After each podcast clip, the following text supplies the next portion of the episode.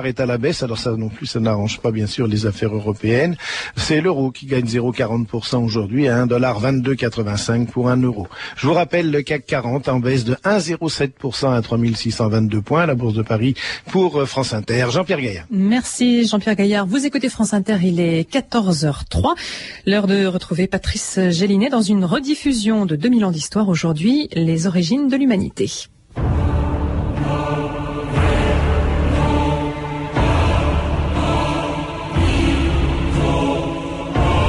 Ceux que nous appelons des brutes eurent leur revanche quand Darwin nous prouva qu'ils étaient nos cousins. Bernard Shaw.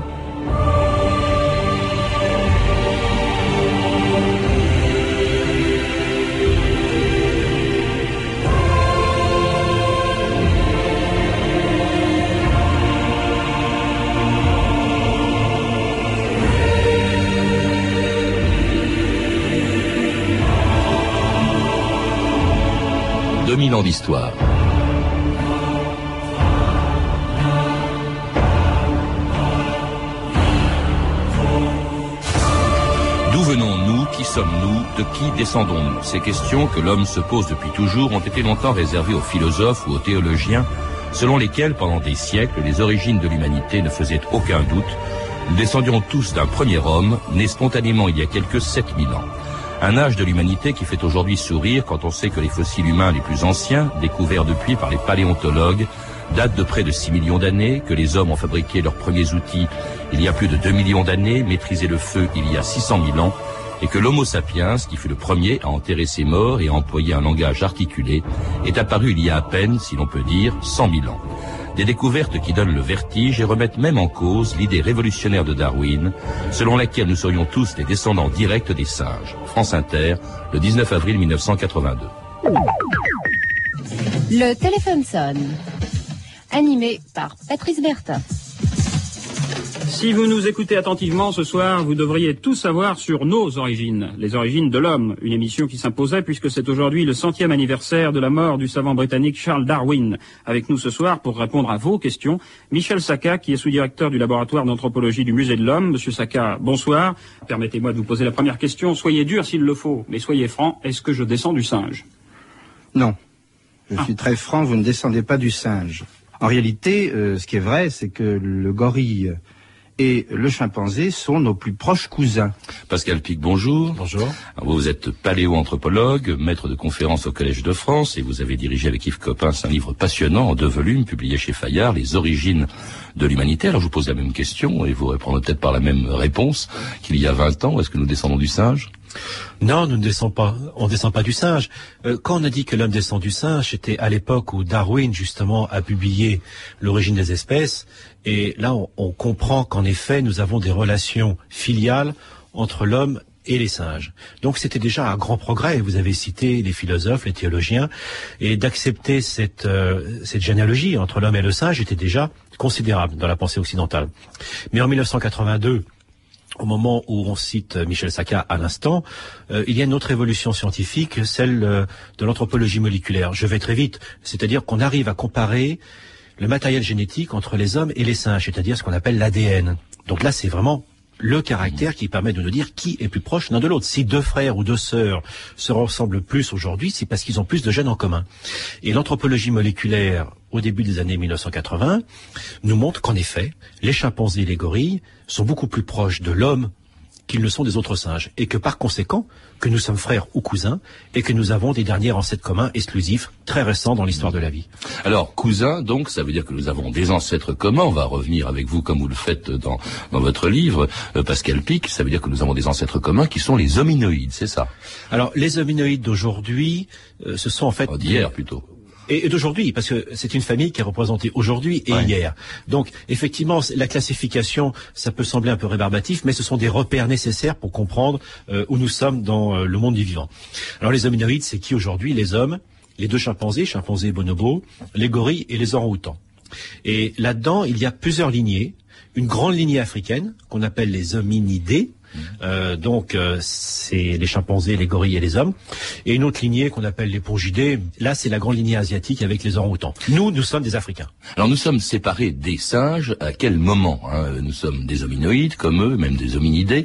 On s'est séparés. Alors vous, vous parlez, vous évoquez une période de, de l'histoire, de la géologie aussi, un accident géologique considérable qui serait produit en Afrique, Pascal Pic, ce que vous appelez l'East Side Story. Hein. C'est la naissance du grand rift de cette faille euh, qui coupe euh, l'Afrique sur 3000 km d'est en ouest. Alors, euh, le père de cette euh, hypothèse est Yves Coppens, Mhm. et l'Issai Story nous dit la chose suivante, que les populations de notre dernier ancêtre commun, que nous avons peut-être maintenant, avec le fossile du millénaire, on y reviendra certainement, étaient réparties à la fois à l'est et à l'ouest de l'Afrique. Et à cette époque-là, en effet, le grand rift se déforme, c'est là qu'on trouve les grands lacs, c'est là qu'on trouve les grands fleuves africains. C'est un fossé d'effondrement, mais les forces considérables qui rentrent en jeu font s'élever des épaulements, des plateaux de part et d'autre de ce grand rift. Voilà une barrière géographique qui va se transformer en une barrière climatique, et par conséquent, l'ouest de l'Afrique va continuer à bénéficier de la pluviosité qui vient du golfe de Guinée. Donc là se maintiennent les grandes forêts tropicales. Et de l'autre côté, Et à l'est, les gorilles et les alors c'est là Ouais. qu'évolueront depuis le dernier ancêtre commun que l'on verra arriver les gorilles et les chimpanzés, Ouais. dont au passage je signale on ne connaît pas du tout l'histoire évolutive, on Ouais. ne sait pas du tout comment sont les ancêtres des chimpanzés et des gorilles. Et à l'est, on connaît mieux l'histoire, c'est la nôtre, c'est heureux d'une certaine manière.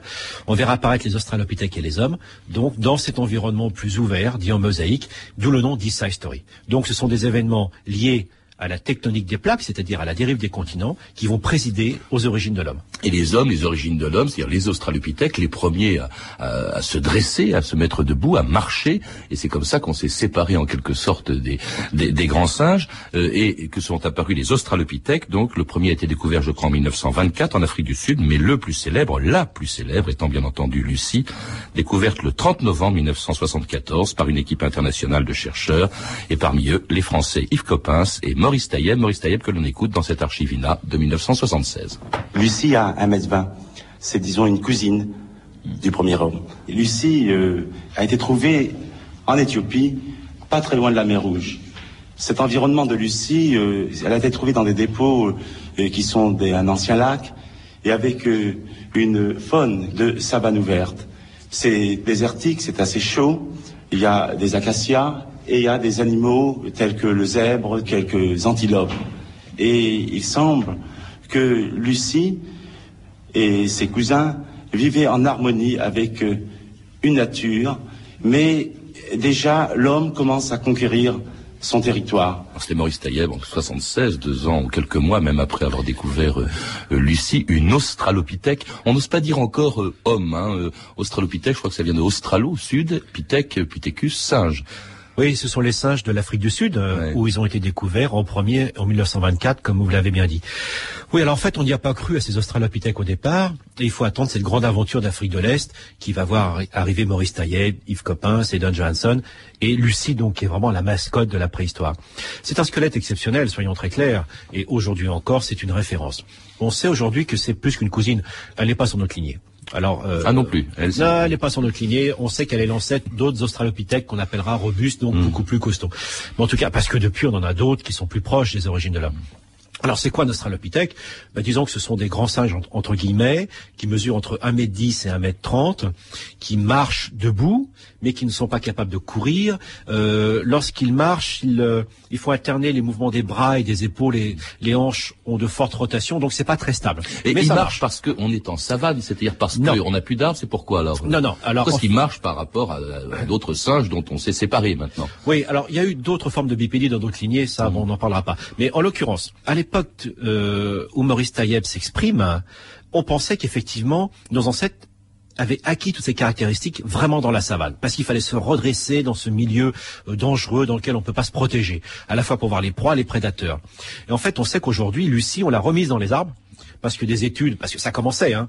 donc euh, dans les années 80, autour d'Yves Coppens, plusieurs études ont montré que Lucie passait autant de temps dans les arbres que sur le plancher euh, des impalas, si je puis dire, ou des antilopes. Et de fait, il passait d'un bosquet d'arbres à l'autre en marchant comme cela. Donc c'était une marche instable, mais pour le reste, ils ont le haut du corps ressemble beaucoup plus à celui d'un chimpanzé. Et puis ils ont un cerveau comme celui des chimpanzés et surtout, surtout de très grosses mâchoires.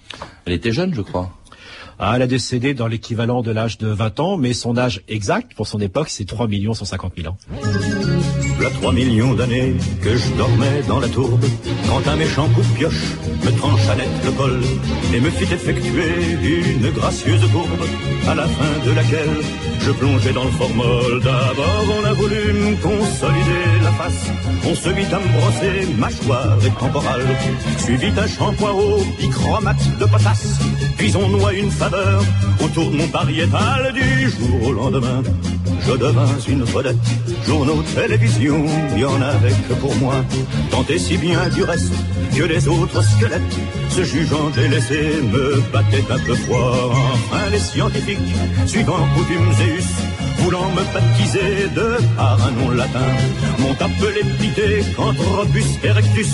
Erectus, ça me va bien, moi qui étais chaud la fin, et ces messieurs savants, à bottines et pince-nez, sur le vue d'un pitos ou d'une prémolaire, confèrent que je possédais de sacrées facultés qui me différenciaient des autres mammifères. Ils ont dit que j'étais un virtuose du gourdin qui assommait bison au roc et bonne fortune, que j'étais drôlement doué pour les petits dessins de Vénus Calépige, au téton comme la lune. Ils ont dit que je jadis dans une grotte.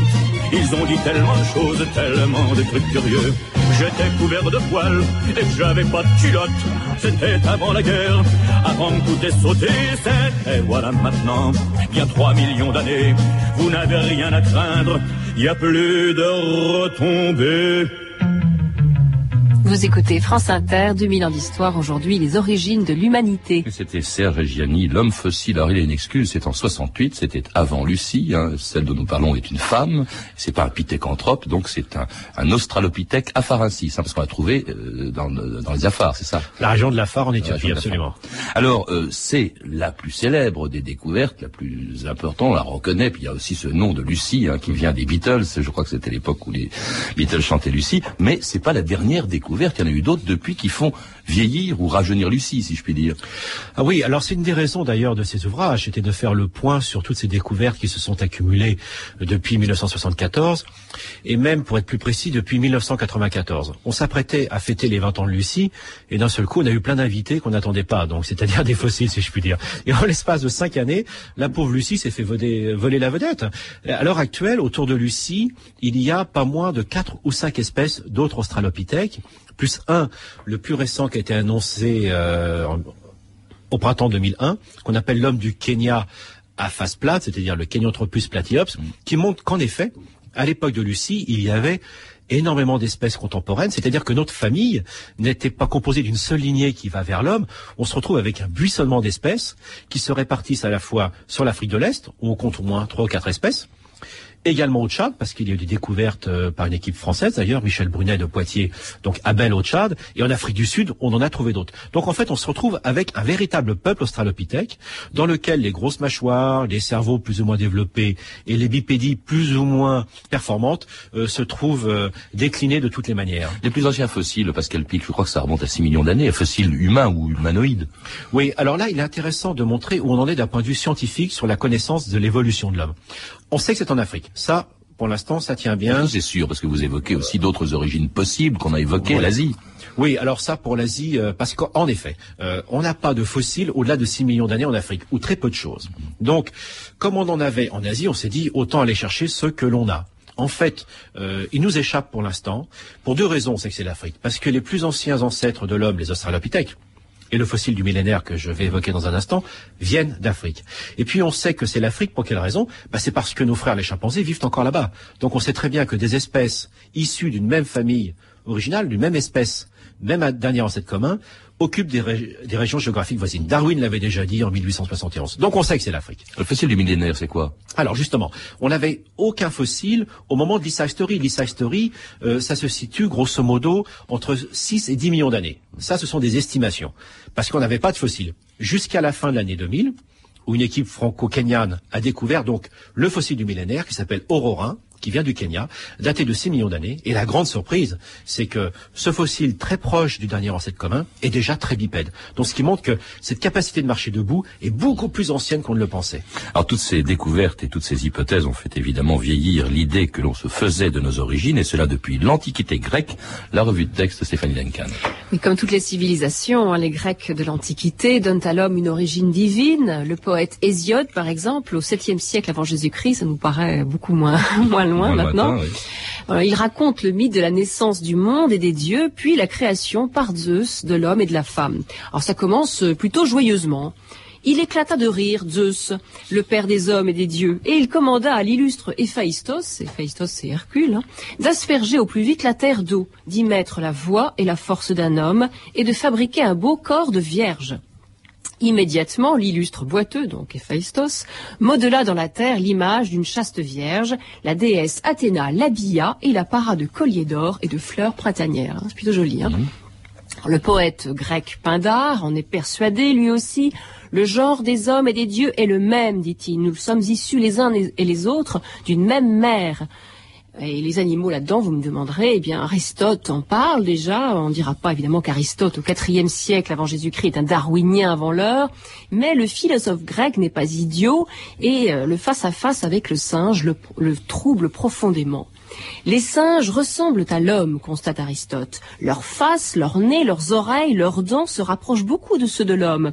Comme lui, le singe a des cils, des mamelles, des mains, des doigts et des ongles. Mais Aristote nous rassure, chez le singe, toutes ces parties ont quelque chose de bien plus bestial. Alors, certains penseurs grecs, euh, c'est la pensée matérialiste, ne croient pas à une origine divine de l'homme. Par exemple, le poète Lucrèce, hein, ça se passe au 1er siècle avant Jésus-Christ, pour lui, et c'est ce qui fait son originalité, tout vient de la matière, de l'atome, les hommes comme le reste. Nous sommes tous nés du ciel, écrit Lucrèce. Du ciel tombent les eaux pures, et quand les gouttes pénètrent au sein de la terre bienfaisante, cette mer féconde des êtres, elle produit les grasses moissons, les arbres fertiles, la race des hommes, toutes les espèces vivantes. En ce qui n'empêche pas Lucrèce de reconnaître quelques particularités à l'homme. Les hommes, dit-il, sont agités par le tremblement du rire. La rosée des pleurs baigne leur visage, leurs joues. Ils sont habiles à parler sur la substance des êtres. En somme, hein, ce qui les caractérise, ce sont les sentiments et le langage.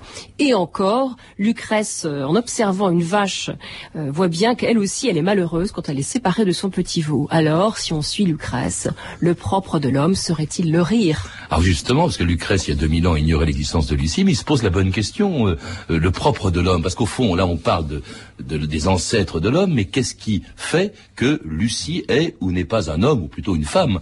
Euh, Qu'est-ce qui les distingue? Quel est le propre de l'homme? Le rire, vous, vous en parlez euh, quelque part, vous dites, le rire est une affaire trop sérieuse, Pascal Pic, vous dites, pour ne pas en trouver les prémices chez les grands singes, ils rigolent aussi. Bien sûr. Alors en fait, euh, euh, dans cette revue de presse, euh, on s'aperçoit qu'il y a deux oppositions entre sortir l'homme de, la nature. c'est- c'est- c'est- Bon, la presse grecque, La presse est assez grave. de texte, pardonnez-moi. Vous voyez comment je suis. là. Euh, et de fait, euh, euh, il y a une première tendance qui consiste à identifier euh, l'homme au Dieu, et à partir de là, tout le propre de l'homme a été fait en sorte pour nous sortir du monde animal. Et avec cette conséquence un peu perverse de dire ce qui est à l'homme ne peut pas exister dans la nature. Et donc, ce- ce- ceci explique pourquoi et votre émission 2000 ans d'histoire le montre bien, c'est que ça fait simplement 30 ans par rapport à cette longue histoire qu'on a observé les chimpanzés. Parce qu'on était tellement sûr de, de cela que l'homme se distinguait euh, non pas par nature mais par essence du reste de la nature qu'on se dit après tout l'homme c'est l'outil, l'homme c'est la bipédie, l'homme c'est le rire, la conscience, la politique ouais. et on n'avait jamais été voir ce qui se passait chez les chimpanzés. Mais on se rend compte, c'est ça qui, qui est troublant. C'est le titre de votre sous-titre de votre deuxième volume Absolument. sur les origines de Ouais. l'humanité, le propre de l'homme. Ça, c'est vous innovez. D'ailleurs, vous faites appel à, à des tas d'autres disciplines que la paléontologie. Euh, vous faites euh, appel à l'éthologie, notamment à l'étude des primates, des comportements de primates. On se rend compte que les primates marchent aussi.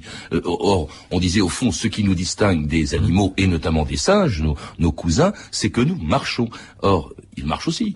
Les bonobos, donc les chimpanzés nains, sont très bipèdes. Et on s'aperçoit du côté des fossiles que les bipédies ont été déclinées de toutes les manières. Tous les australopithèques sont bipèdes. On a dit qu'Aurora était bipède. Il y a même d'autres lignées de grands singes.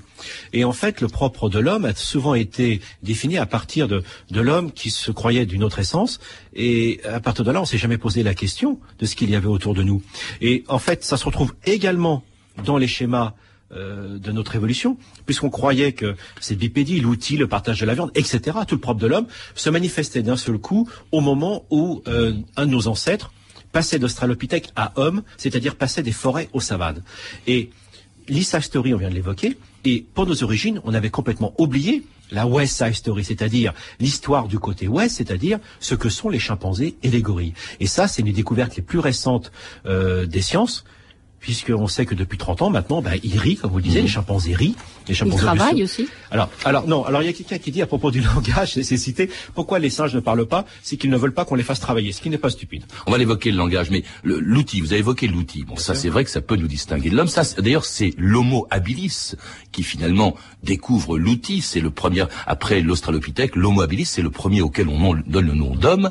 Euh, C'est lui qui découvre les premiers outils, les bifaces notamment, qui les fabrique en tout cas. Euh, les bifaces, c'est un peu plus tard, c'est l'Homo erectus de Reggiani. Mais, euh, mais en l'occurrence, même là, ça, ne- ça, ça ne va plus du tout. Darwin, en 1871, cite euh, des observations comme quoi des chimpanzés utilisent des outils en pierre pour briser des noix. Il faudra attendre 1971, donc un siècle, c'est l'article de Christophe Bush donc dans le deuxième volume, pour qu'on réobserve ces chimpanzés, donc les descendants de ceux cités par Darwin, utiliser des outils en pierre. Et on sait maintenant depuis un an, un an hein, seulement, que les chimpanzés ont des cultures. Donc là aussi, on s'était complètement Et le feu alors, alors pour terminer sur l'outil, j'arrive au feu juste après. Homo habilis n'est plus seul. On a découvert en 1999 un Australopithèque avec une tête pas possible, c'est-à-dire un, un gros robuste quoi, qu'on croyait végétarien, à côté d'outils en pierre taillée.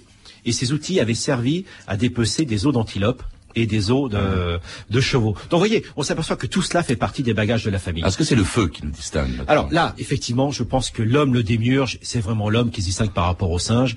Et le feu, euh, donc les foyers, vous l'avez dit euh, en présentation, c'est 550 000 ans, 600 000 ans, disons. Mais accaparer le feu, ça a commencé par cela. On a des traces qui remontent à 1 600 000 ans. Et c'est encore ce pithécanthrope euh, ou Homo ergaster qui apporte le nom évoqué par Edgeni. Il le fabrique comment le feu? Ah, d'abord, il le vole. Il le maîtrise. Et fabriquer le feu, bon, c'est taper des pierres l'une sur l'autre, ça c'est bien connu. Mais le plus efficace, c'est frotter un bout de bois sur un autre.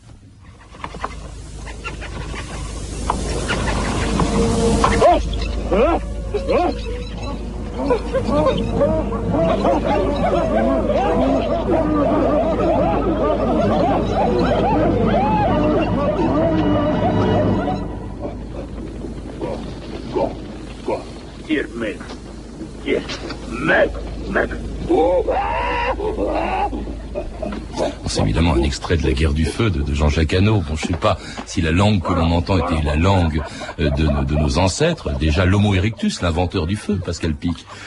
Oui, comme disait un ami, euh, le plus important ne se fossilise pas, c'est-à-dire le rire et le langage, malheureusement.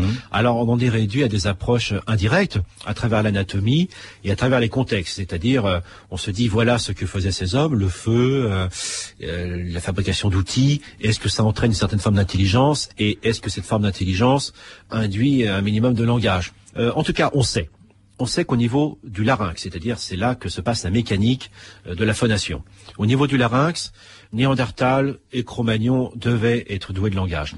Maintenant, en ce qui concerne les hommes les plus anciens, on n'a rien qui nous permette de dire l'un ou l'autre. Soyons très clairs.